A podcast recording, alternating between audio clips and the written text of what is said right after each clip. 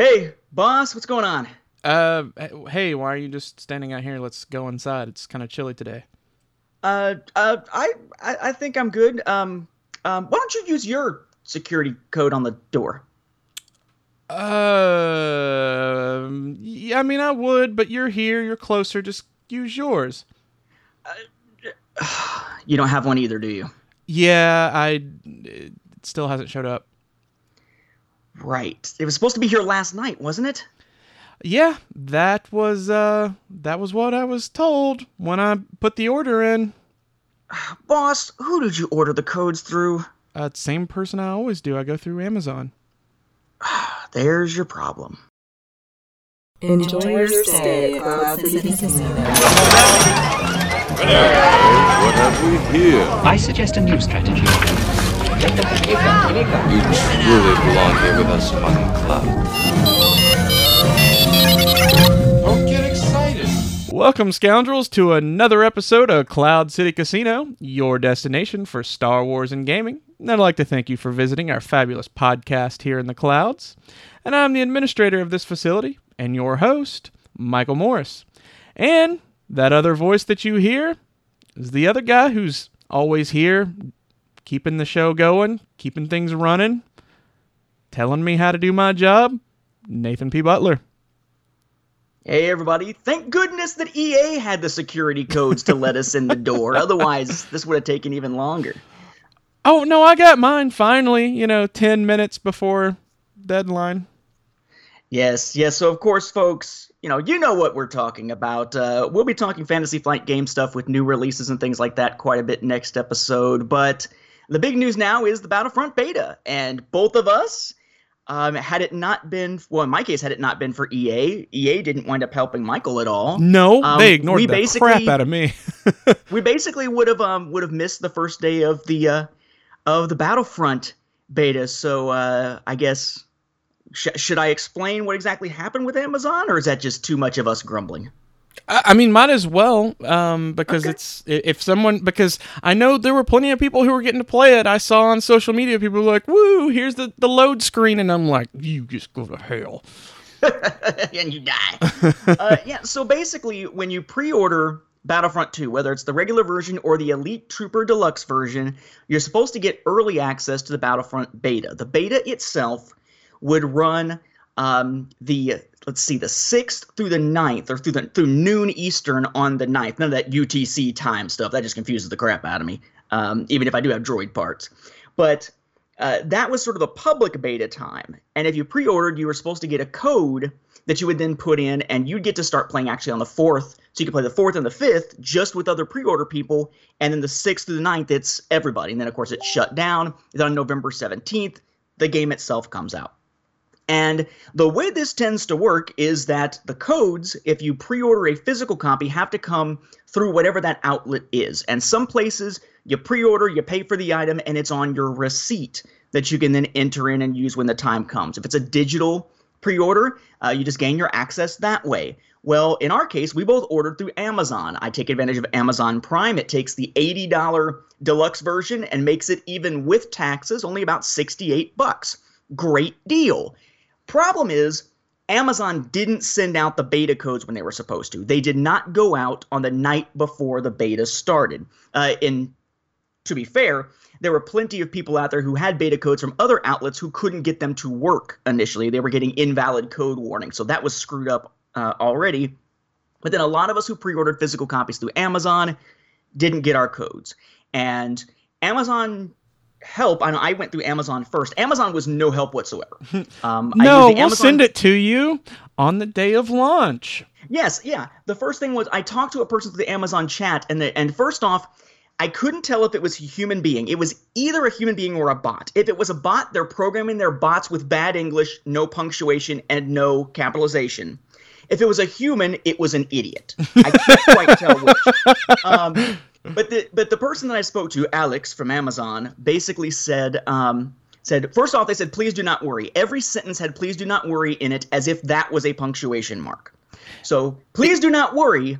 You will receive your code once payment is processed. At which point I got to school him and say, yeah, that's not how it works. You guys process payments whenever you ship out a product, which is on release day. Betas are like a month before. You have to send it before the beta. You're an idiot. Here's what a beta actually is. Which, granted, not everybody's going to know what a game beta is. But duh, if I'm contacting you a month before it's supposed to be released, surprise, surprise, I'm supposed to have the code now, not then. So that was no help whatsoever. Don't worry, we'll escalate this. I was told he'd escalate this after half an hour of sitting there with no response while he was supposedly looking into it. I finally say something. He says, Oh, well, I've escalated it. Never says anything else. I just close the chat. Screw it. Uh, buddy of mine had a friend of his who ordered something through an Amazon Marketplace vendor a refund went through and it never showed up on his account. So Amazon gave him a super secret telephone number that actually gets you a human being at Amazon by phone. it's amazing. Um, so I call this super secret number. I'm sure that MI6 and CIA operatives are mo- monitoring this phone line. Um, and basically, this person was, uh, they understood the problem. Um, they put in a help thing on their end um, so that the issue could be resolved and did everything that they could, which was, you know, to be fair, it spent some time with me on the phone working on the issue. But of course, it was you'll receive a response within 24 to 72 hours. Awesome. By then, the early access is done. This has not helped me at all either. right. Um, thankfully, a guy, I think his name was Pierre, on the Star Wars Timeline Gold's Facebook page, pointed me to help.ea.com. And over there, basically they have so many complaints about the invalid codes and codes not being received that they set up an automated process that if you go there and you clicked on contact us you chose the game you chose the platform and you said that the issue was codes and promotions and that the issue was an invalid code. Even if you didn't receive one put invalid code. Once you filled it all out and it actually went through which took a while because lots of people doing it means a lot of spinning loading screens without the email actually ever going through once you ever get it through in theory, it's supposed to automatically send you a code within a matter of seconds, which it did for me, but never did for Michael. So I was able to get in, but I had missed most of the first day of early access because of this and then michael didn't get access until they finally wound up sending the codes out which was at like 11:30 p.m. eastern that night on the first day so there was only one day left of early access so basically the, the beta early access thing was heavily botched with Amazon being a prime culprit of it to the point where if there is another game that I uh, want to pre-order that I'm going to pre-order a physical copy of um, that has any kind of early access to anything, I will not be doing so through Amazon. Games for release day, no problem. No problem at all. But anything with an early access thing that I have to get a code from, no, Amazon has just completely lost my business uh, on that particular type um, of game purchase. But yeah, so we finally did get a chance to play it. Um, but we were going to record the night of the beta starting, and there was no way to do so because neither of us were able to play it um, at that point. And then by the time I was able to play it, that was when we would have been recording, and Michael still hadn't. So we've got a chance to check it out now. We're going to talk about all the different intricacies of it and such. But suffice to say, that's why this is an episode as the beta is ending instead of as it's beginning, because Amazon, you suck. yeah, it's um I I continued to have issues though because I was trying to download the thing and so I, I go in and I type in the code that Amazon did finally send to me and it goes, "All right, we got your code." And I'm like, "That's great. Where's my game?" And I asked you, I was like, "Hey, Nate, do you know?" And you're like, "Yeah, check in the library." Yeah, it's not there. Are you sure? Let me try to type it in again. This code has already been uh, used. Great. I have no game. I have no code. So what I finally did was actually went into the the store and just kind of went into like the oh this is what's you know popular right now this is what people are downloading and i found the the battlefront 2 and then it had like the little beta option so i just clicked on it it's like download yes and uh, so, so I went ahead and handled that. I was kind of like, I wonder if I would have just done this from the beginning if I ever needed a stinking code. but I, I'm sure I probably did. But I was just curious about that after the fact. So Well, I finally got wonder, in that way. When did you finally download it? Uh, let's see. So it had been last night, around nine or ten o'clock, somewhere in there. Okay, so you so you probably still needed the code at that point. Um, although I will say that it's. Uh, I mean, if the idea was that we were going to make sure that just pre-order customers got a chance to to do it, yeah, that was completely out the window the moment they made it an automated system through EA to get the codes. So my guess is we had a lot of people who had pre-ordered who didn't get codes, trying to use the EA website to get them, and in your case, uh, wound up like you, not getting a code from EA at all. And then it turns out that lots of people probably jumped on there, seeing those instructions, just said, huh, "I didn't get a code either," because nobody was checking anything. Right. Um, they EA's response to it basically let more people in. Um, it reminded me very much of, and it's funny because our opening there about Amazon is similar to our opening of Reed Pop from Celebration, Right. Because it reminds me of when Reed, when uh, at Celebration we were being told by I guess it was Barnes and Noble, you must have purchased something in order to get a book signed at this particular signing, and then they never bothered to check for receipts, and a bunch of people went and bought extra stuff just because of that. So, yeah, just just kind of botched. But that's the the behind the scenes stuff, I would say. Uh, the game itself, I'm gonna dive into it. Um, I took some notes so we can hopefully uh, hit a little bit of everything. So, is there a particular place you want to start, or would you like me to give an overview of the specifics of what's available first? Let's start with John Boyega. Oh yeah. What about him? Well, that's the first thing that you uh, see when you when you turn the game on. This is true, yeah. So the game is set up so that when you put it in and you first install it, um, you get a nice video of John Boyega not only introducing the game, but what's going to be in the beta. Uh, and they've got these videos that are actually uh, consistently updated each day within the beta so that you can watch more about uh, different strategies and stuff like that. They've apparently got some experts who are uh, who were in there doing that. I thought that was a good touch having John Boyega actually uh, be part of it because he was such a his uh, his entreaty, I guess, of saying, "Hey, please put in a campaign mode" kind of thing, or his question of "Where is it?" in the last one. like, uh, hey, was what's really up? it seemed like instrumental perhaps in, yeah, in in helping make Battlefront 2 better than Battlefront 1. yeah, yeah. He's he's a hero to all of us. And he didn't even have to take a lightsaber slash to the back this time in order to do it. Um, he did steal a Tie Fighter. He didn't have to, but he did steal a Tie Fighter in the process. That's true, but I mean, you know, you know, who hasn't wanted to steal a Special Forces Tie Fighter? They got the cool guns and stuff. Um, although it is very complicated, from what I understand. so, very complicated. if when you go into the beta, um, you have a menu that theoretically is going to look similar to what you're going to get in the main game. The text looks a little fuzzy and a little funky because it's all got this weird rippling effect as if it's all coming through a hologram transmitter or something. Wasn't a big fan of that because when the text gets small, my glasses aren't helping me very much. Um, but you have these different um, options to choose from that you cycle through with the shoulder buttons uh, R1, R2, or whatever. Um, so you have home, and the home screen has three different panes of context based links. Uh, whether it's about pre-orders or whatever, and then it has a link to access your crates, which is something we could talk about the way the loot system is going to work. Um, then you have the play option, which is the main one that you're going to be using. Um, come back to that momentarily. Um, past play, you also have collection, which is where you can do your customization. Um, and then you also have uh, your career page, which is going to tell you, oddly enough, it doesn't really give you the same kind of career information you would expect, at least not in the beta. It tells you what level you are up to the level cap of 10, but then you have access to uh, challenges and what your progress is on those challenges. There are time challenges, and the amount of them varies. And at least in the beta, there are eight trooper challenges, 10 starfighter challenges, three multiplayer challenges, and three arcade challenges.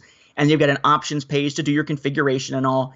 Uh, and then pre-order is an option at the very end that then goes in and you know obviously with pre-order it, it's advertising the different types the regular type plus the uh, elite trooper deluxe edition. And i guess um, before we dig into the specifics of any of those particular areas just as a reminder if you decide to get the elite trooper deluxe edition it is $20 more uh, the digital version is apparently the same thing as the physical version in this case. So the Tr- Elite Trooper Digital Deluxe Edition is the Elite Trooper Deluxe Edition. Only difference is that on PSN you get a PlayStation theme out of pre-ordering either this or the regular version. Uh, does not appear to be the case for um, PC or Xbox One.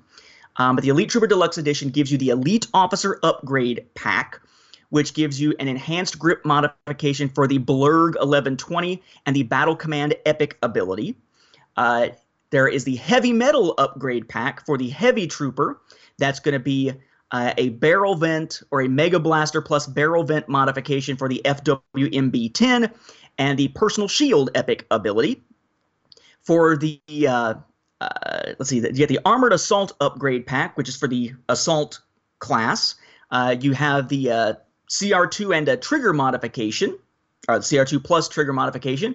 You get the Grenade epic ability, and then the Master Specialist upgrade pack, which is going to have the A280 CFE plus scope modification and a Laser Trip Mine epic ability.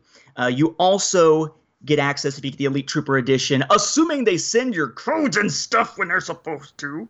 um, of early access to the game itself. I wonder how exactly that's going to work on physical copies. Are they going to ship it so it arrives three days early, or what? I it, it kind of makes me wonder. Um, but that's the Epic Trooper pack. So just a, a regular version will not get you the uh, early access, nor get you those elite upgrades and such. We'll talk about how upgrades work momentarily. Uh, but all pre-orders at this point get uh, the exclusive Battlefront 2 The Last Jedi Heroes pack, which includes uh, themed looks, costumes basically for Kylo Ren and Rey. Uh, one epic ability modifier that upgrades the Millennium Falcon to the Last Jedi version with updated sounds and look two epic ability modifiers for Rey that allow you to control the minds of your enemies and create confusion on the battleground, uh, two epic ability modifiers for Kylo Ren that allow you to freeze and pull opponents as you use the Force, and one epic ability modifier for a new First Order hero ship. Uh, there is also a pre order bonus um, of the Yoda's Epic Lightsaber Mastery Star card and that seems to be the only one of the pre-order bonuses, except for just early access to the beta, which now doesn't matter anymore, um, that has a time stamp on it. If you have not gotten your pre-order in by October 9th, you won't get Yoda's Epic Lightsaber Mastery Star card. But the other pre-order bonuses you should still get. So there's a couple different versions to choose from. Um, no apparent difference between digital and physical except for a PlayStation theme. Um, and otherwise, you can just kind of you know, dive right in. And as we'll see, the idea of having those star card modifiers from the Elite Trooper version, um, it's nice and it plays into the way that the customization works, but it's not going to put those who don't get it at a supreme disadvantage, from what I can tell. Um, Michael, so what edition, before we delve into what the different play modes are and such, what edition did you wind up uh, pre ordering? Was it the Elite Trooper one? Yeah, I bought the expensive one. Uh, yeah, that's the one. that's the one, of course. Um, okay, so play modes, and and I'm trying to sort of take a lead here. Michael hasn't been feeling well, so so hopefully he'll be he'll be feeling better as he listens to my soothing soothing voice. I, am sort of like the Morgan Freeman of the show this time. Uh, no, that's probably bad. All right, so play mode. You go to the play mode. You have three options. You have campaign, and unfortunately, campaign in the beta is just a preview that's basically a cutscene with a little bit of uh, you know coming soon type stuff attached to the end of it. So there is no campaign option in the beta, uh, unsurprisingly. Then you have multiplayer, which is the multiplayer component, duh, and arcade. Arcade is your single player and co-op mode, which includes split screen co-op. Um, Inside, we'll start with arcade mode because it's the simplest. Uh, inside the arcade mode, you have the options for solo or co op. There is a section for versus, head to head play, but it is not available in the beta, so just solo or co op. Um, when you go into either of those two, you have a battle scenarios option that's available in the beta, custom arcade where you can set your own parameters, which was not available in the beta, and the solo choices also include a tutorial, which again, not available in the beta. Uh, under those battle scenarios, you have to choose light side or dark side. Only the dark side choice is available in the beta. When you go to the dark side battle scenarios, there are eight that are listed, two of which were available in the beta. Uh, one of them is Wipe Them Out, in which you play as Darth Maul and you're cutting down clone troopers, and everyone you cut down adds to your timer of time that's left. And you have to basically kill a certain number before the time runs out. Is that canon? And then you say what? Is that canon? No, I think that, uh, it, I, and we were talking about this. Uh, uh, me and uh, Jim Perry were talking about this while we were talking over the live stream the other day. That it seems like, from a canonical standpoint, the story will be, but everything else, it just kind of will just do whatever the heck we want. Um, so you have that one with Darth Maul, which gets you to play as a hero, but does not count towards any of the play as a hero requirements for some of the time challenges. Dang it! Um, and then you have a scenario called Roger Roger, where you play as any of the four different classes of uh, battle droids and you have to kill a certain number of clone troopers. I want to say it's like 70 or 75 before they can kill that many of of your side. Um, each of the challenges seems to have three different tiers um, that you can do of varying difficulties, but only the first tier version of just Wipe Them Out and Roger Roger um, were available in the beta. Uh, Michael, did you try out any of the arcade mode stuff, or did you just go straight up multiplayer? Yeah, I went straight multiplayer. You didn't want to play any of the solo stuff and see if they actually had any substance? I was I was going to, just not right away. I mean, I you know, first thing I wanted to do was dive in and do the multiplayer stuff. I've I've still got days left. You you're walking in with that how they gonna screw this up, aren't you? No, no. I I was hey, you know the the first thing I did in multiplayer? Died? No. Straight up killed Darth Maul. Ooh, wow. So so they got now you will have unrealistically high expectations for every other play state uh, play session that you do. Awesome. Um, so for what it's worth, I felt that arcade was all right. Um, it's nice that the scenarios have varying requirements. It's not just basically jump in and here's the same game modes that you got in the main game. You're just playing by yourself. Supposedly, and I have not seen how this is going to work, but supposedly you're going to be able to earn stuff and unlock things in the arcade just like you would in multiplayer or in a similar type to multiplayer, but I haven't seen any specifics. I'm praying that it's not going to be like the last game. Because the original Battlefront, you could do these different single player or co op scenarios, and each one had a certain, you know, like maybe five stars worth of stuff you could earn. And if you got that star by completing that requirement, you got the reward, but you could only ever do it once. So after you did a really good run through a single player mission, there was absolutely no point to ever go back to it. And the single player stuff felt really tacked on and like it wasn't really going to do you much good to ever even bother to play it, um, which was unfortunate. Arcade seems a little more beefed up. Maybe it's going to give us the ability to maybe earn some crates, but I don't know. There's it's not clear based on the beta what exactly it is that we're going to be able to, to get.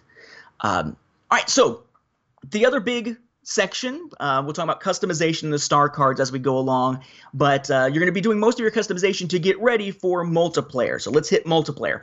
Uh, multiplayer is only going to have at launch five modes in Battlefront 2.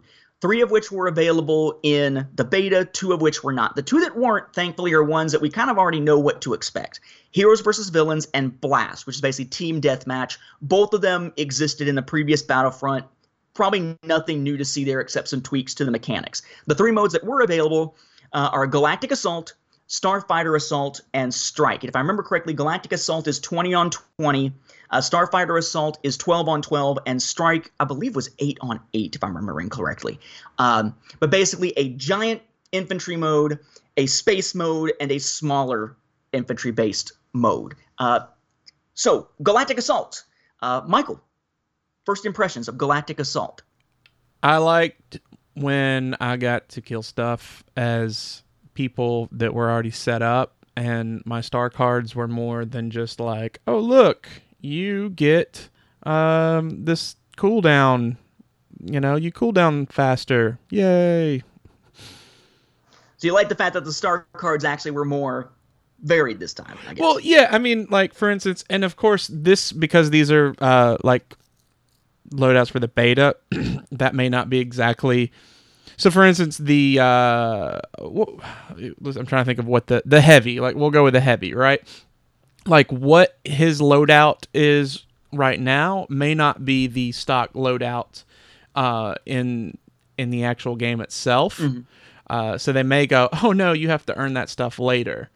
Um, and that that might stink depending on how much you know what some of that other stuff is or whatever. But you know, my expectations from from this um, is pretty cool. That you know, like I said, the um, the heavy gets the uh, the Z6 rotary cannon, uh, which a great combo is. Uh, what I would do is I would walk out there with the Z6, just mow everybody down, and then immediately hit that shield uh, because by that time everybody's like, "Oh, that guy. Let's uh, let's focus our fire on him." And I'm like, "Whoops, I've taken some hits. Let me uh, let me put the shield on and then try to back into cover." Um, so that's a nice little combo. And then his other, I'm trying to think of what his his other um, uh, little star card thing was, but I'm. It starts with just a grenade. oh yeah, yeah, just a grenade. Yeah, okay. A basic so- grenade. yeah, which is you know everybody needs a grenade. There you go. So, so this this Galactic Assault mode, we're only seeing one version of it. Every one of the modes that we could try out is just one scenario, and there's going to be multiple places and scenarios and such for each category. So it's hard to really judge the broad strokes. Um, but Galactic Assault is objective based, but it's not like a generic objective, at least not from what I'm seeing. Like it's not just go get control point A, now go get control point B, now C, which is kind of dull after a while. The way that it's set up here, it was a battle in Theed on Naboo, uh, presumably non-canonical because it's clone troopers versus battle droids on Naboo. But it's basically if you're playing as the Separatists, then you're playing as battle droids and you're choosing one of your four classes. It's represented by battle droid in this case. The other side, it's you know clone troopers. Um, each side, as you kill things and as you complete objectives, as you do damage to enemies, you get battle points. And as you play, whenever it's time to respawn, you can respawn by spending battle points not on yourself, uh, but to come out as um, an aerial trooper, or to come out as a tank, or to come out as a gunship hovering over the battlefield blasting down. Or if you get a crap ton, 5,000 battle points, um, you can actually come back as one of the heroes that are available. And uh, right now, at least in the beta, you've got uh, Boba Fett and Darth Maul available for the dark side, and for the light side, you got Han, Solo, and Rey. Um, but if you're se- the separatist, you are escorting your MTT, your troop carrier vehicle, to the front of the palace at first. So the idea is that you've got to get it there without the other side killing enough of your side to whittle down your number of reinforcements to zero. Because this is a game that doesn't seem to have time limits. Instead, it's number of reinforcements, akin to the old Battlefront or Eve Valkyries modes. Um, so if, if you're the Republic, you're trying to stop the MTT from getting there and kill as many battle droids as possible. And you can either, I guess, take out the MTT, which I never saw done, uh, or you can take out enough of the reinforcements that it just ends it because the battle droids don't have any new battle droids to spawn and you win. If the MTT is able to actually get to the palace, it blasts its way through the front and it seamlessly moves into the next phase without any kind of loading screen or anything, where you go straight into the palace and you're fighting to control um, couple of access points. And then if those access points fall, you're trying to control the control room. So it becomes um, similar to different modes. Um, like sabotage and whatnot in the original Battlefront, where you got these different requirements of places to hold and things to do, and then when when it progresses from one point to another, you know, you got a new place, a new area to hold, and so on.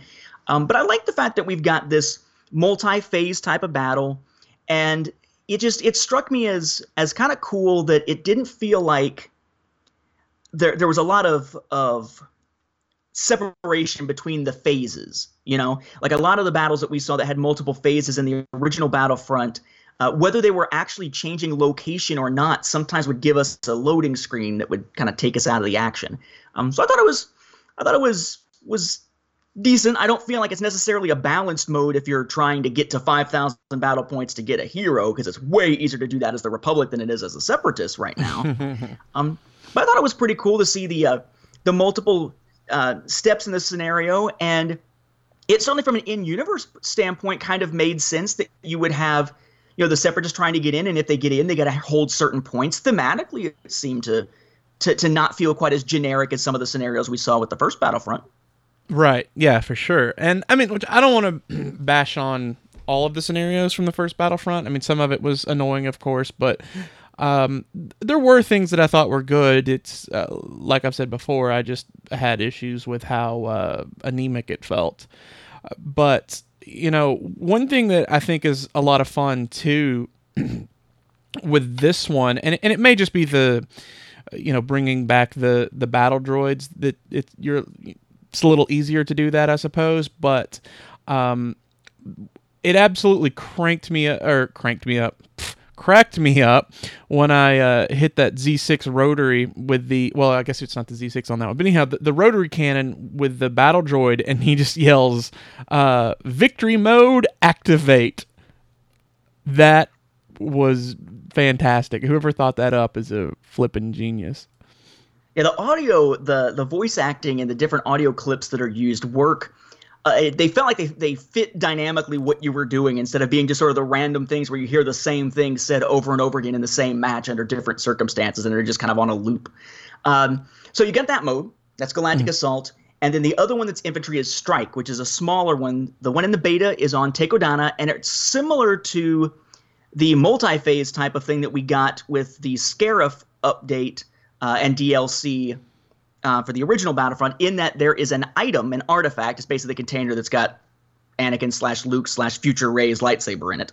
Um, that the First Order is trying to steal and get to an, an exit point, whereas the Resistance is trying to stop that from happening. So you're battling in and around Maz's castle. Um, and in that case, I guess because it's not Galactic Assault, it's not the bigger mode, your options are a little bit different when it comes to the different types of uh, support you can become on respawn and spending your battle points. So you could be an Enforcer, which is like a Wookiee or a Flame Trooper, and you could be a Trooper with a jetpack, which the only way to get that right now is through um, being a support um, respawn. But there weren't any heroes that were available for that mode within the beta, which is kind of um, kind of frustrating, but I think it's probably kind of telling. It may mean that there are going to be modes where heroes just are not applicable at all in the final game. Um, I thought that was pretty fun. I like the Takodana uh, area. It really felt a lot like um, kind of a, a mix mash of the Scarif and uh, indoor map type scenarios that we had back in uh, in the original Battlefront. So it didn't feel quite as unique as fighting in Theed. Um, but I thought that was a pretty solid game mode, and that was First Order versus Resistance, so you could sort of tell how the different eras are going to be able to handle each side and the classes without really the gameplay changing up, but changing the aesthetics of it to make it look like a different era. I thought that was, was pretty fun. When I didn't play it as much as uh, I played Galactic Assault, but it was fun. Yeah, I, I haven't I haven't hit that yet, so I, I plan to hit that uh, next as well as probably what we're about to talk about next as well. The only thing about Strike that got me was, uh, I mean, I having played a and the graphics on this game, uh, it looks very nice. It sounds nice, and you see the cutscenes and such for the the campaign mode, and they look very lifelike. I wouldn't say it's necessarily up to Uncharted 4, A Thief's End kind of standards of visuals, but it's getting there. It's very strong. Um, but then you're on Takodana and you're running around in the lake outside of Maz's castle, and the water isn't moving around your feet at all. There's no splashes or anything. You're just stepping through it as if it, the water doesn't exist. I'm wondering if they're going to change any of the physics and tweak any of that for the final game, but at this point, with it only being a month away, I doubt it.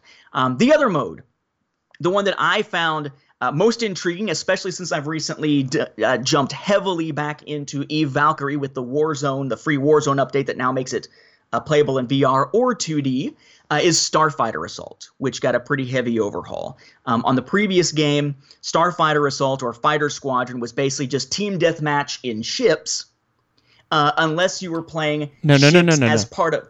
What's that? Team deathmatch in four ships. Yeah, the okay. same. So Team Deathmatch in almost four in, in ships. four ships plus a couple of heroes, um, or crappy cloud cars. Um, but you also though did have some scenarios like the beginning of the Scarif scenario, um, where you're going down to steal the Death Star plans, where you would actually start fighting near the Shield Gate above the planet. So it was a Starfighter type scenario, but kind of limited, which led to other ones. Um, now, what we have apparently is a Starfighter assault mode. In this case, there was one at, at Fondor, the Fondor shipyards, and it's sort of a multi-phase type of battle where it's not just about killing the other side. You have different parts of the uh, shield generator to destroy. You have different things to protect. You have uh, capital ships, or at least bigger ships, that are coming in um, to assist you that you have to protect. Um, I felt, and, and they've refined a few things. Like, for instance, they've refined the way that lock on works to a degree, uh, and they now do what Eve Valkyrie does, which is when you're aiming at a at a starfighter that you're attacking. Yes, there's a little marker on the ship that that's sort of identifying it and showing you what you're connected to or locked onto if you're trying to fire a missile or something. But there's a circle that sort of flies out in front of it, and that's your leading target. Basically, you shoot at that because by the time your blasts get there, that's when that's where the ship will actually be, which I thought was a, a nice uh, improvement to the gameplay. Um, Starfighter Assault feels like it's it's pretty beefed up. We've got three different ship types: interceptor, fighter, and bomber. Uh, right now, we've got two hero ships um, for either side. Uh, they're significantly less costly than getting a hero in Galactic Assault. You have uh, Maul's Scimitar, the Sith Infiltrator, and Boba Fett's Slave One, which I had a chance to fly. And you got Han's Falcon, as opposed to I guess Rey's Falcon or Chewie's Falcon later if you get the other skin. Um, and you've Spoiler. got uh, Poe Poe Dameron's uh, T70 X-wing. So you know, a little more robust starfighter assault than anything we saw, I think, back in the previous one. Was this where your focus lay outside of Galactic Assault then? Yeah, that's. I, I'm probably gonna play this before Strike. Okay, I'm gonna play this before Strike. yeah, I'm I'm excited about this one, and I um I, I really want to see what they do, and you know from from what I've seen on it, it looks really good, and from what you're saying, it sounds like uh, it, it definitely holds up. Uh, I love that that um, that Sith infiltrator can actually go invisible. I, I thought that was pretty cool. An actual cloaking ship, um, which But- is not something we've seen in the game before. Uh, in fact, uh, it's not something you see a lot in fighting flying games anyway because of the uh, the benefit it gives. Eve Valkyrie, again, making that that comparison, just added one stealth ship to its 13 ship lineup recently. Um, and even then, there's a lot of that's just too overpowered. So we'll see how people react to the uh, scimitar once once um you get a chance to get a little bit more into Battlefront 2 here. Um, now, in getting ready to fight in that mode, um, you're able to do customization. And right now, they've said that basically the customization options are going to be um, a little bit different in the final game. In fact, they're already different from what they were in the alpha that they did back at, I guess it was the EA Play or whatever it was event that we talked about. So, um, we go into the customization screen or the collection screen, and we can customize the four class types assault, heavy officer, and specialist. Keep in mind that when you customize one of them, you're customizing it across the board. So it's not like you're customizing your battle droid assault versus your um, assault class for the clone troopers versus resistance or whatever. All the different era or sides are all just boiled down to the four classes that you that you uh, customize. You can also customize four of the support types, not in the beta, but it shows you that you will be able to at launch, which are the enforcer, aerial, gunship, and ground vehicle um, support types.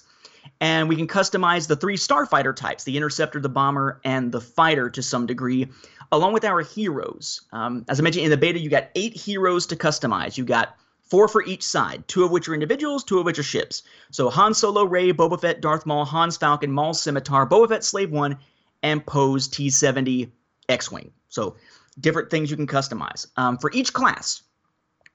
Um, you can customize up to three different star cards with, to go into action with those cards active. Um, you have one star card slot that's automatically unlocked when you start playing as that class. There's another slot that unlocks at level 5, another unlocks at level 10, at least in the beta. Uh, and yes, you are leveling up your classes separately than leveling up yourself. Um, of these star cards you can choose, uh, there are what are called boost cards, which just give some kind of advantage, like a cooldowns are faster or something like that. Or you can choose ones that are ability replacements. Um, there are three of each type right now in the beta per category of boost or ability replacement. And ability replacement does exactly what it sounds like. It replaces one of your three main abilities, either your R1, R2, or sorry, R1, L1, or both ability. Um, like for instance, replacing the the Gatling gun type of weapon for the heavy with one that fires um, explosive rounds, uh, but at a slower rate, that kind of thing.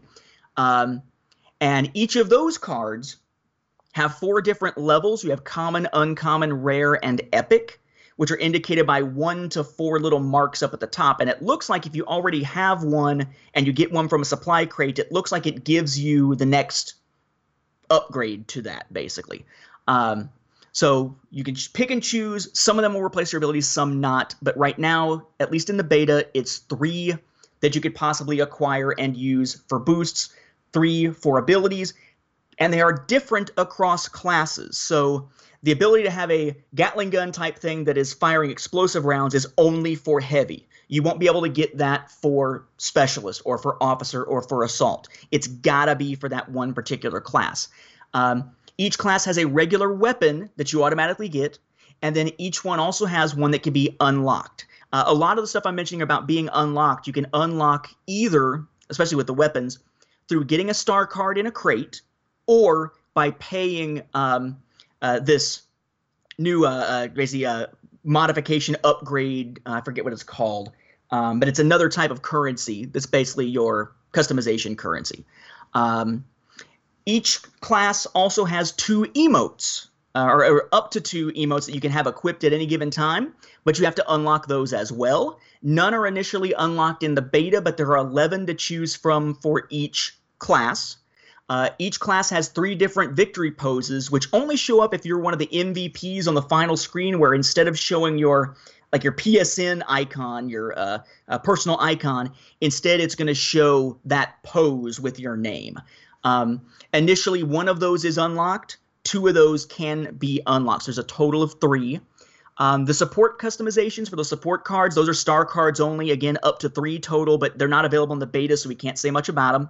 Uh, ship customizations, um, it's all star cards, again, up to three. Um, they all appear to be boosts rather than ability replacements. So you're not replacing your ship's different abilities, um, just giving some benefit to it, like faster cooldowns or whatever. Um, and you have a. It looks like there's going to be six boosts that you can acquire per ship type, and they vary by ship type.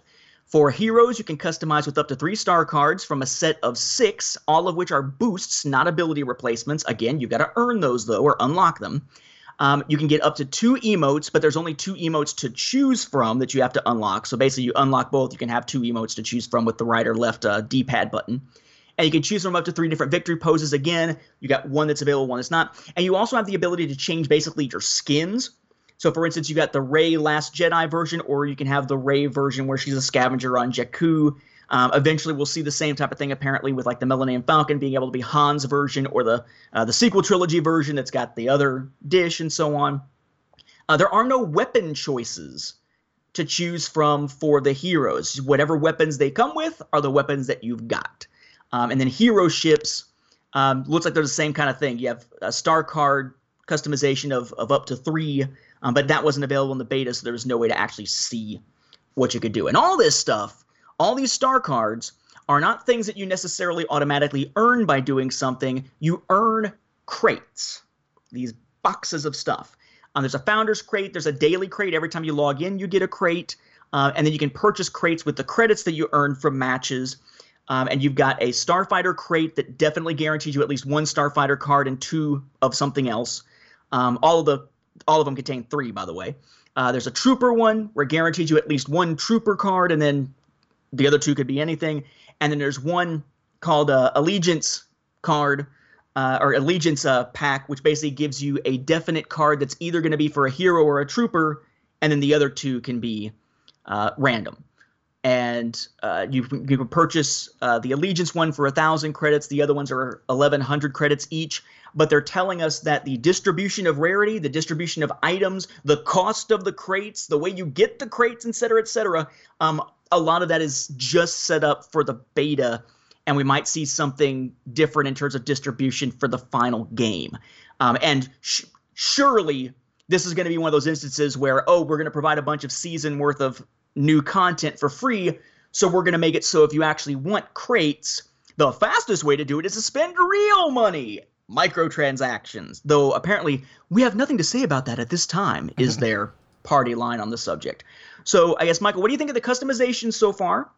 What do you think of the idea of the way they're using the supply crates, um, and the possibility of microtransactions? Because that's really where the, the the the the variability within this game seems to be coming from is this customization. Right. I mean, I like like I said earlier, you know, I think that they definitely did it m- much better than last time. Last time it was more of like an idea than a you know, I think the whole star card thing is it's fine as long as what you actually care about what the cards are. Um, so that I like. You know, of course, I'm not real big on uh, microtransactions. I, think microtransactions should be limited to like, oh, you can buy this nice little costume or that one or whatever. Give us a dollar. You know, stuff like that. Um, because I mean, you know, we've, we've paid enough on on Battlefront games at this point. So I'm curious because there's already the hubbub of um, the two big hubbubs right now on the uh, uh, the forum that's really just one forum right now on EA is the heroes are too weak, buff them up because their abilities are cool, but they die pretty quickly, uh, and they're incredibly expensive to get your hands on, especially in uh, Galactic Assault.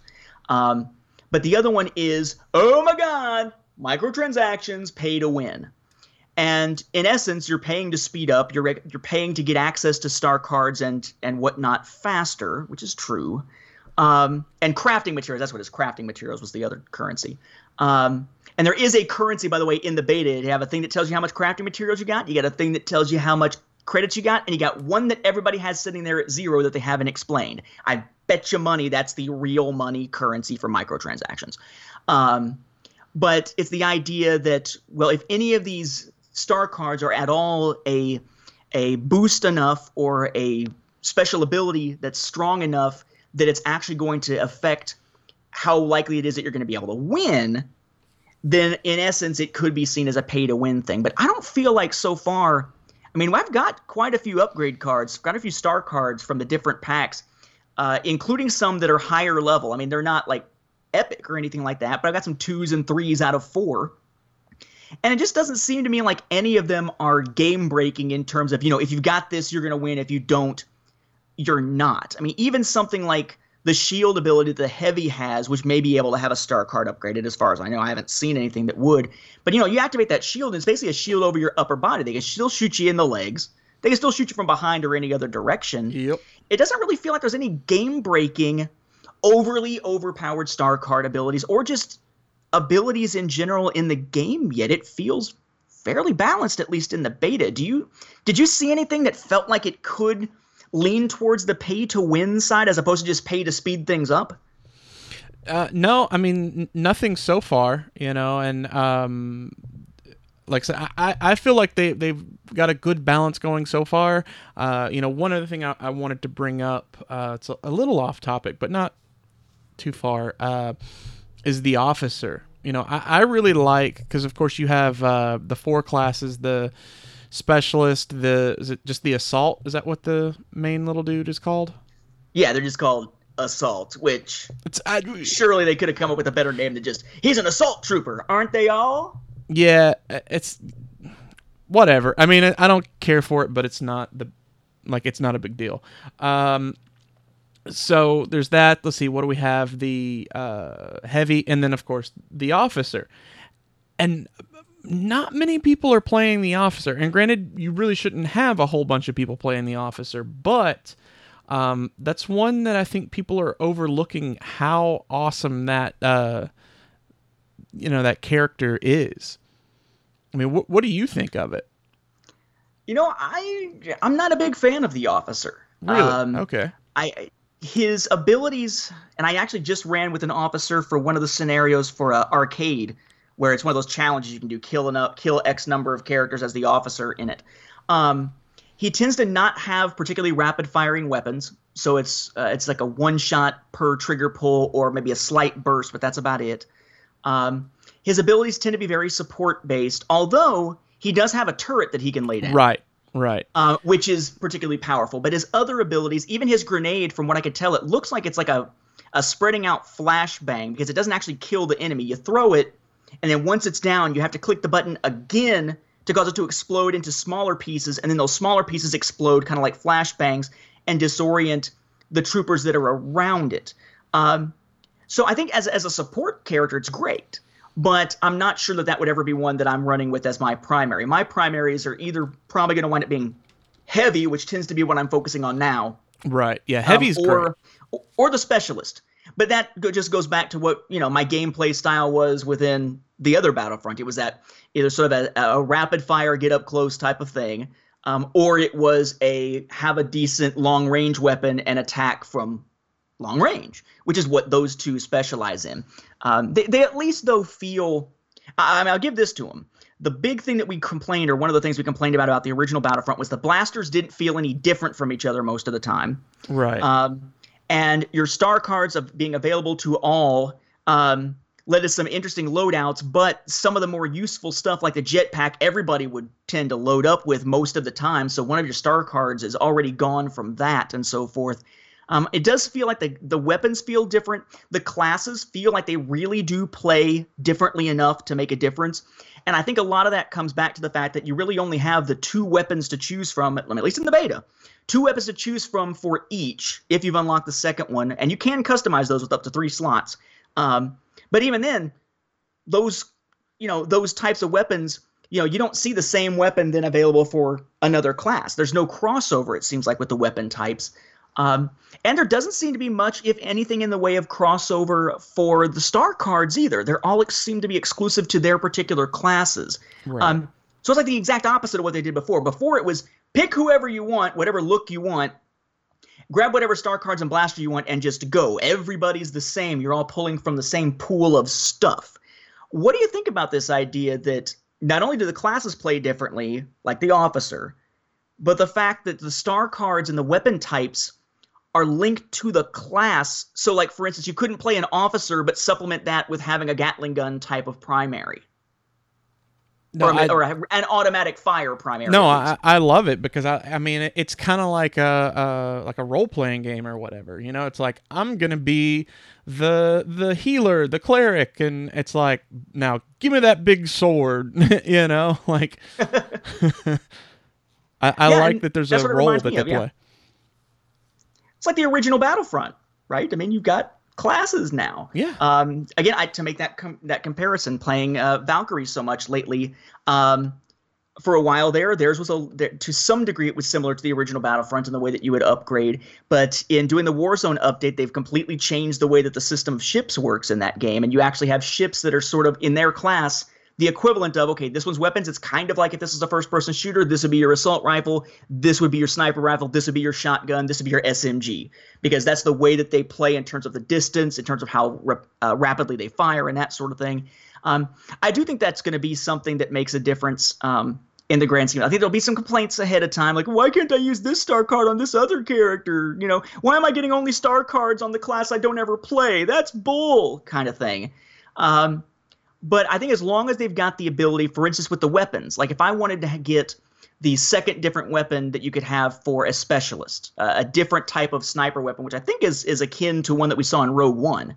Um, if I want that and I don't have a star card for it yet and don't see that popping up in the crates, I can spend some of that crafting uh, currency that I've got to be able to unlock it by choice.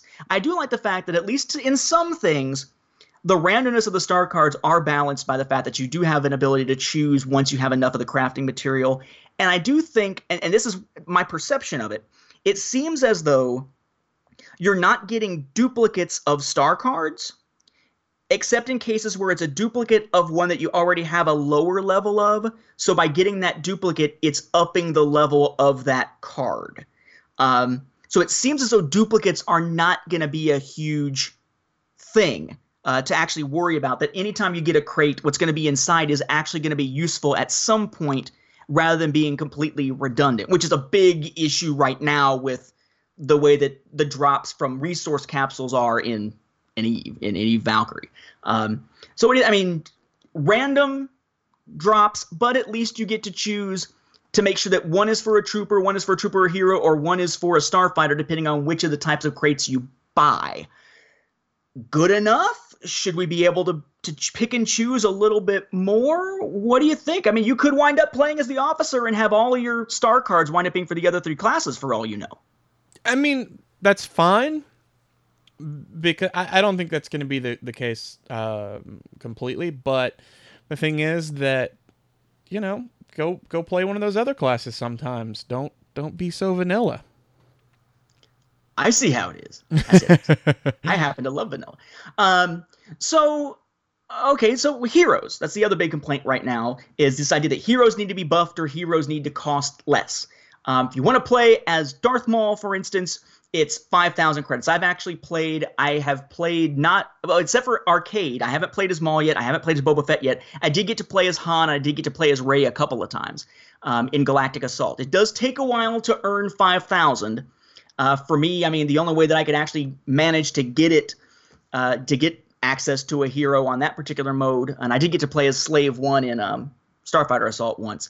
But you basically, if you're the the Republic side, grab the ion weapon, blast the MTT, be a heavy, switch to your Gatling gun or your explosive shells, whichever one you got active, and blast the crap out of it. And you can get almost a thousand out of every time of doing that and hopefully eventually get enough that by the second phase you can actually run around as the hero. Um, but they are pretty expensive. And as you pointed out, the first thing you did when you got in the game was you killed Darth Maul. Um, they are not nearly as sturdy of Wait, are you saying I'm not were- good?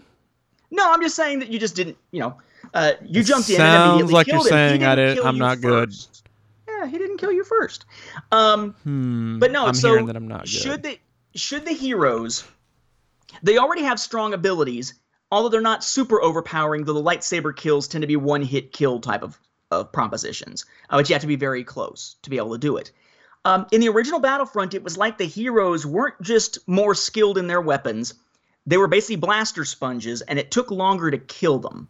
So they weren't mortal in the sense of the regular infantry. On the other hand, in this game, they feel much more mortal because they can take much less. They still take more hits than a tr- than a regular character does, but not nearly as much as it would have in the original Battlefront. They are more mortal, and their abilities are a little more subdued, even though they are still pretty cool and certainly uh, above what you can get out of the classes.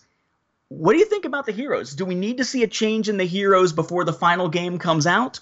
Or are the heroes fine as they are? And have you had a chance to play as any of them? Uh, so I haven't played as any of them yet, um, but I, I did notice that they do seem to go down. Uh, maybe not quickly, but at least you know quicker than uh, in in the uh, the first Battlefront game from EA.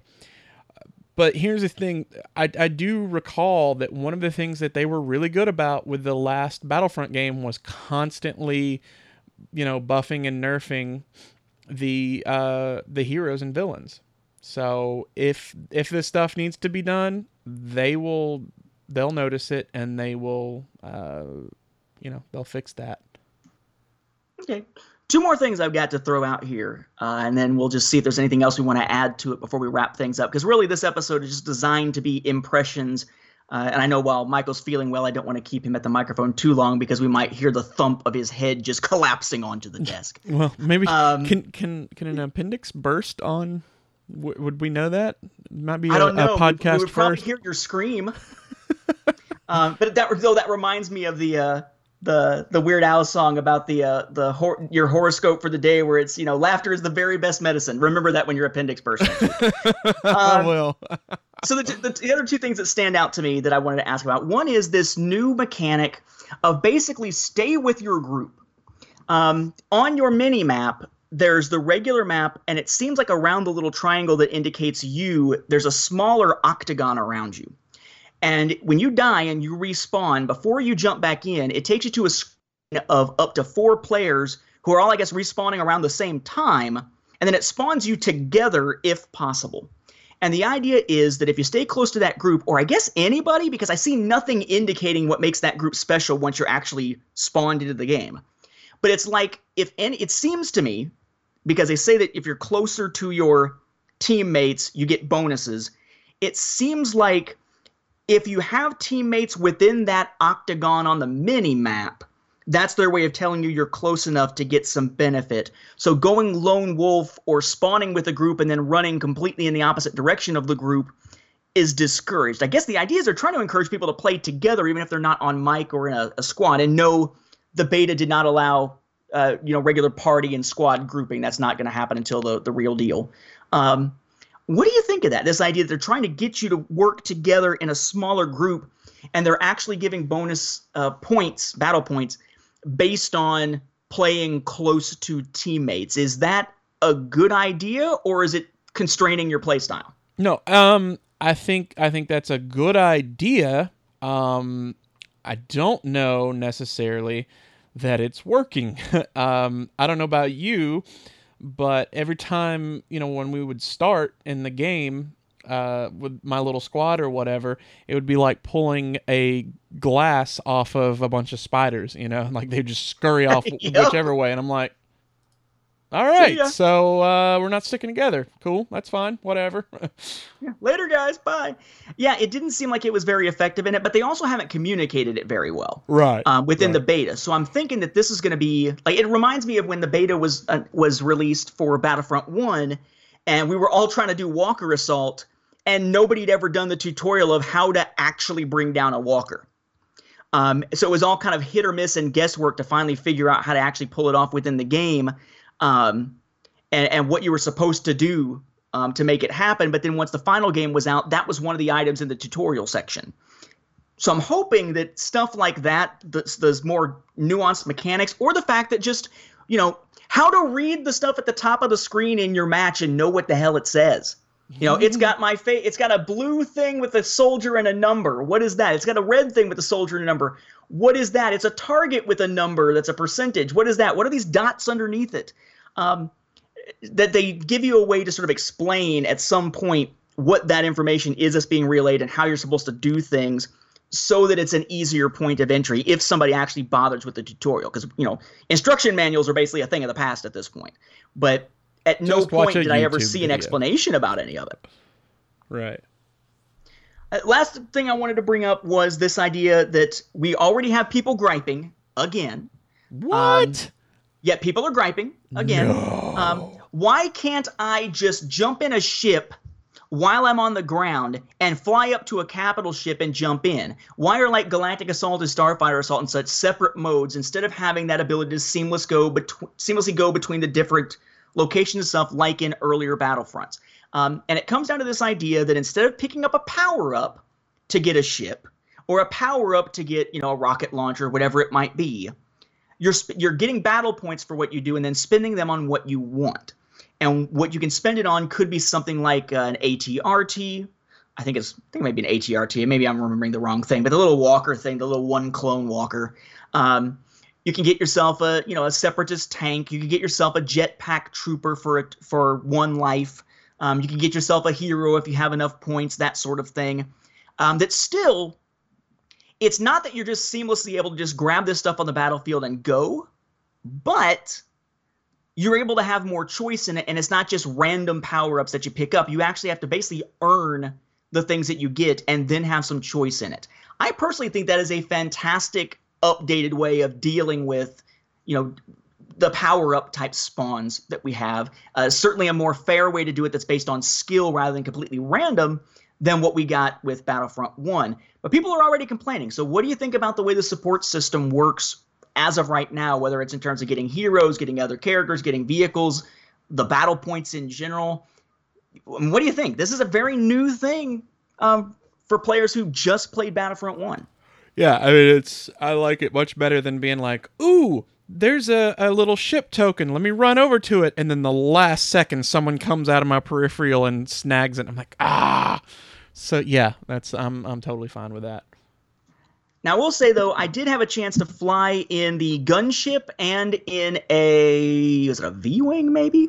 I think it's Um, a V-Wing, yeah. in uh in Galactic Assault, and I was not impressed because the the gunship basically circles overhead and lets you fire down, but you can't really see anything on the ground. You're just kind of randomly firing, um, which reminded me a lot of the U-wing gunner seat that you could get uh, on Scarif in the original Battlefront uh, or the original EA Battlefront, and then uh, when I was in the V-wing, it it felt like the ships still fly way too fast to be effective in Galactic Assault. Like that V Wing, you know, the MTT is vulnerable. Fly down and blast it. Zoom! Dang, I just flew over it and I completely missed it because I was going so freaking fast, even at the absolute slowest my ship could go. So I feel like, at least within the my feel of it, um, was that I didn't feel comfortable with the way that it was working yet in Galactic Assault, but I'm hoping they'll tweak perhaps the ship speeds and maybe make it so that you know if you're using the gunship as the option, maybe you can zoom in a little bit more since you don't have any control of the actual flying. You're just firing while it flies in a circle. I do think that that's some stuff that needs some definite refinement, um, along with perhaps the cost of of some of them. Uh, I have yet to see anything that says whether the actual costs of the support items and the amount of battle points you get for certain events, if those are actually set in stone yet. The only stuff it seems like they've definitely said is different um, is the uh, the way the star cards and upgrade crates and stuff like that are working as far as rarity and and that sort of thing. Crait like the planet. Well, I was thinking Krayt like the dragon, but neither of them right. actually. Um so here's my thing. Did you play the beta for the first one? Yes, I did, and I live streamed the crap out of it, like I've been live streaming this one. Excellent. So, um, do you want to kind of just overall impressions of this versus that, uh, as far as Sure. Uh, yeah. Sure. Um, I think that the original beta uh, for the original game did an okay job of showing us what was available.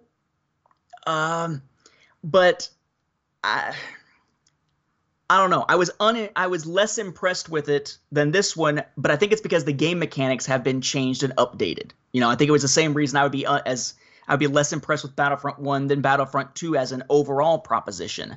I do think that this one probably because there's only going to be 5 modes. So we're getting to see basically 60% of the mode types um, for multiplayer. Um, this one seems as though it is a lot more user friendly mm-hmm. and is perhaps giving us a better look at the game overall than we got with the original beta.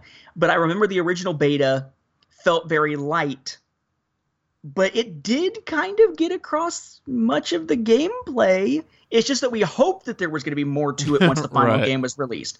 Um, whereas this one, we kind of know there'll be more to it, but the, the feel is better. But I'm not I'm not sure I could separate the idea of comparing beta versus beta okay. from comparing Battlefront 1 versus Battlefront 2 because they're such they feel like they're different beasts. But I definitely think that if someone out there was on the fence mm-hmm. of whether or not to buy Battlefront, I'm not sure they could have made that decision based on the Battlefront 1 beta. I think we're seeing enough of this and enough of the mechanics and the way that it's going to work for Battlefront 2 uh, that somebody who's on the fence about this one probably could make the decision intelligently on whether to buy or not based on what we're seeing. I think it's it's giving us a a strong glimpse into the game's mechanics. It's not like the first one where it was golly, I hope there's more to it, and you're almost gambling whether you, when you bought the game on whether there was going to be more to it. This one I think feels solid enough that now you can say, okay, this is what you're going to get.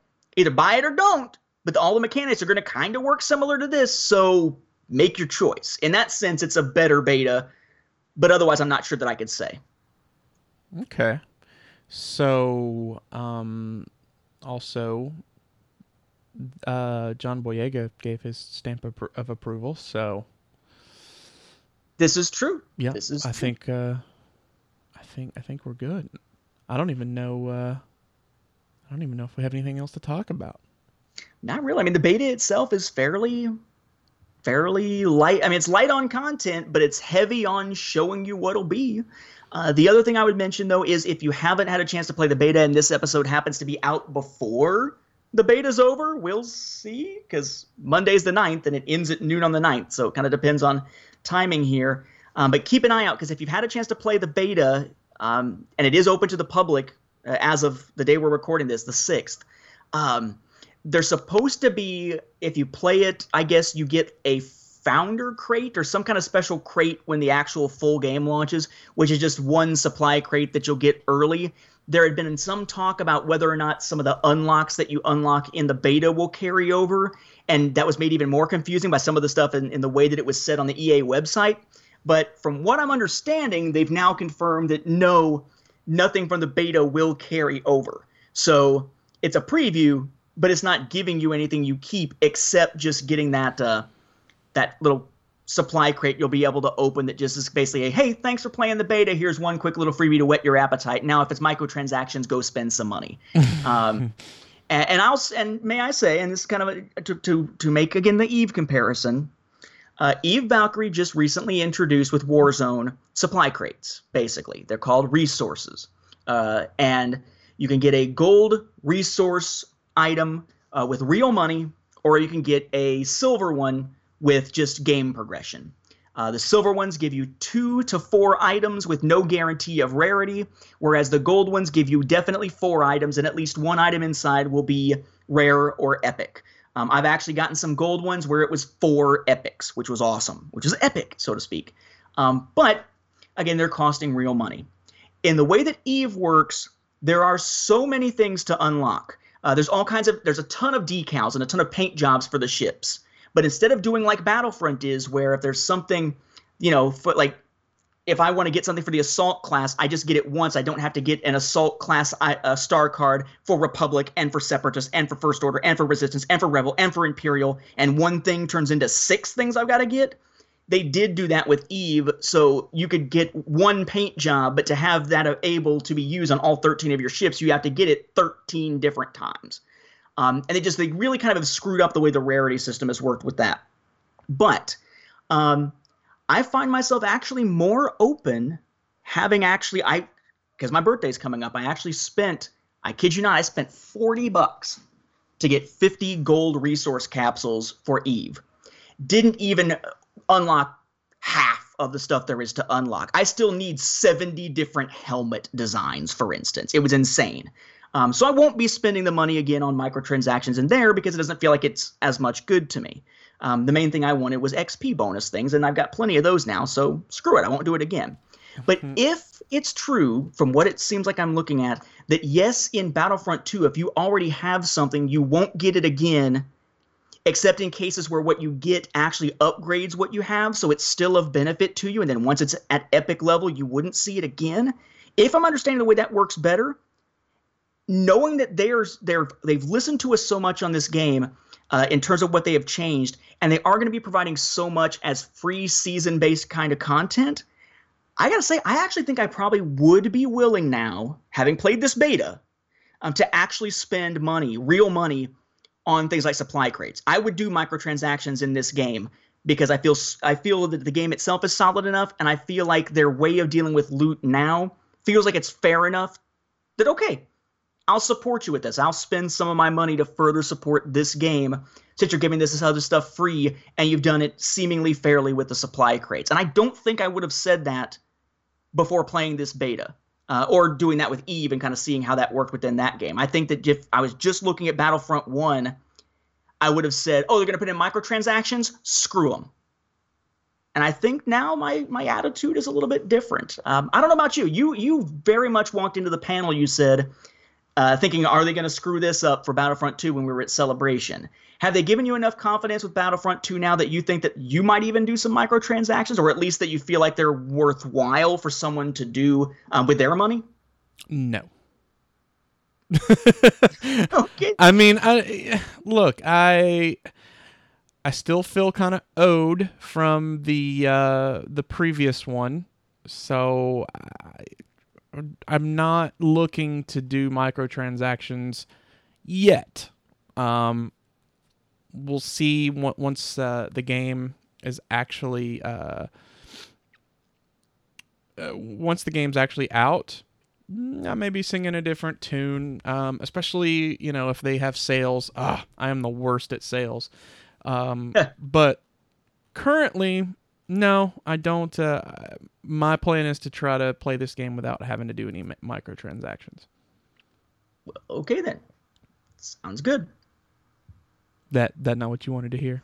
No, I just I was curious what your thoughts were. I I guess that brings up the one other thing though. A very quick question, which is, should there be some kind of bonus that if you still have a save file from the previous Battlefront game sitting on your system, that it should read it when you install it, realize you have that game, and give you something not just for having played the beta, perhaps, but say, hey, you played Battlefront 1. We're sorry, and give you something. Or should it be a fresh experience not tied into the last one at all? No, I think we should all just forget about the first one. See, I thought that you would say we were supposed to get something because you felt like you were owed. It's it's surprising. It's sometimes it's it's it's impossible to predict what he's gonna what he's gonna say. Well, So I mean. I, I I do feel owed, but I also really want to forget about it. So it's a little bit of both. You want it to be like you know, like the um, uh, when you when you put like you bought a lottery ticket, then you forgot you bought it, and then later you find it and realize you've won thousands of dollars or something. You'd be like, oh sweet, I didn't even remember I had this. yeah. there you go. Just make sure you don't wash your copy of Battlefront One in your jeans pocket or something. right, right. Oh. Well, um, I think that's about all we have to say on it. So I can tell people where they can uh, locate us. Do it. All right. Um, so of course we are on the Star Wars Report Network. You can always kind of go there at starwarsreport.com and uh, find us. Uh, you can always send us an email because we love those and we'll read them at uh, cloudcitycasino at gmail.com uh, or just you know tweet us on or tweet us at Cloud City Casino or find the uh, Cloud City Casino Facebook page under the same name. Uh, besides that, you can find me on Instagram and Twitter as uh, at Morris Isley. And that's all I got. What you got, Nate? Well, you can find my book, A Saga on Home Video, A Fan's Guide to U.S. Star Wars Home Video Releases, on Amazon at this point. Uh, my YouTube channel is youtube.com slash chrono radio, chrono like chronology with radio, just all as one word. And you can find my Star Wars Timeline Gold that'll have its 20th anniversary edition being released on October 17th. It is the most comprehensive Star Wars chronology available anywhere. You can find that at starwarsfanworks.com slash timeline. And on the same day that that launches, uh, my Patreon will be launching over at patreon.com. Uh, it's patron with an E, patreon.com slash Nathan P. Butler, all as one word. For those who want to um, support those endeavors and perhaps get access to some exclusive content that I'm putting together, like uh, uh, Clone Wars audio commentaries that you can listen to while watching episodes of the show and such. Um, so lots of stuff going on. That's you know a nice smattering, and of course you can find most of those projects with Facebook pages and stuff like that. So that actually reminds me, um, and it actually looks like you um, are going to have to send out a free link to your book because we actually got another um, we got another five star review on iTunes. Nice. So how do I send out a free link? I just put the link to the book on Facebook and Twitter, right? Is that how you send out a free link to people? No, you gotta. This is uh, looks like this guy's name is two Samuel twenty two forty. Uh, get a hold of Nate on uh, one of the social medias and tell him that uh, he needs to send you a free link to his book. Um, Which is just a link to where to buy it. He's messing with your head. A free link is just giving you a link. Get it? Because I know that I'm gonna be the one blamed if you're full of if you're uh, misleading people. no, you owe this guy an Amazon link to where he can go and purchase your book. Which is exactly what I just said. Yeah, He's he'd still be purchasing the book. You're you're not really actually giving anyone anything, really. no, you are. You're giving him a link. Do you work for the government? oh my God, you do. well, listen. Um, so he actually says, uh, "I've been listening for over a year now." So you owe him, Nate, uh, and thought it was time to write a review. I absolutely, lo- absolutely loved the show. For a long time, I wanted a podcast to focus on Star Wars gaming, both video and tabletop. Before I found your podcast, I would have to go and look at feeds of other gaming shows just to hear about a few minutes worth of Star Wars news. I've subscribed, and now I have hours of exactly what I want. Michael and Nathan are very knowledgeable regarding all content, which makes for a great listening experience. Please keep it going and don't ever stop. P.S. No political talk, please. Just straight Star Wars gaming. Yeah, Nate, with your political talk. Look, we have the best gaming podcast. It's all about Star Wars. It is huge. Believe me, it's big league. Can I at least do that? I mean, I can't. I can't avoid at least some impressions now and then. Especially when I talk about how VR fundamentally transformed my gaming experience and stuff like that. I at least got to be able to do that. Nope. But I promise I won't, we, won't- we won't bring up political issues unless they try to put a tax on uh, video games or something. Yeah. Or try to ban them again because they're corrupting children's minds while giving them good hand eye coordination. The only uh, political impersonations you can do are Senator Jar Jar Binks. No. All right. He's a refuser. well, the only thing left to be said is. Let the Wookiee win.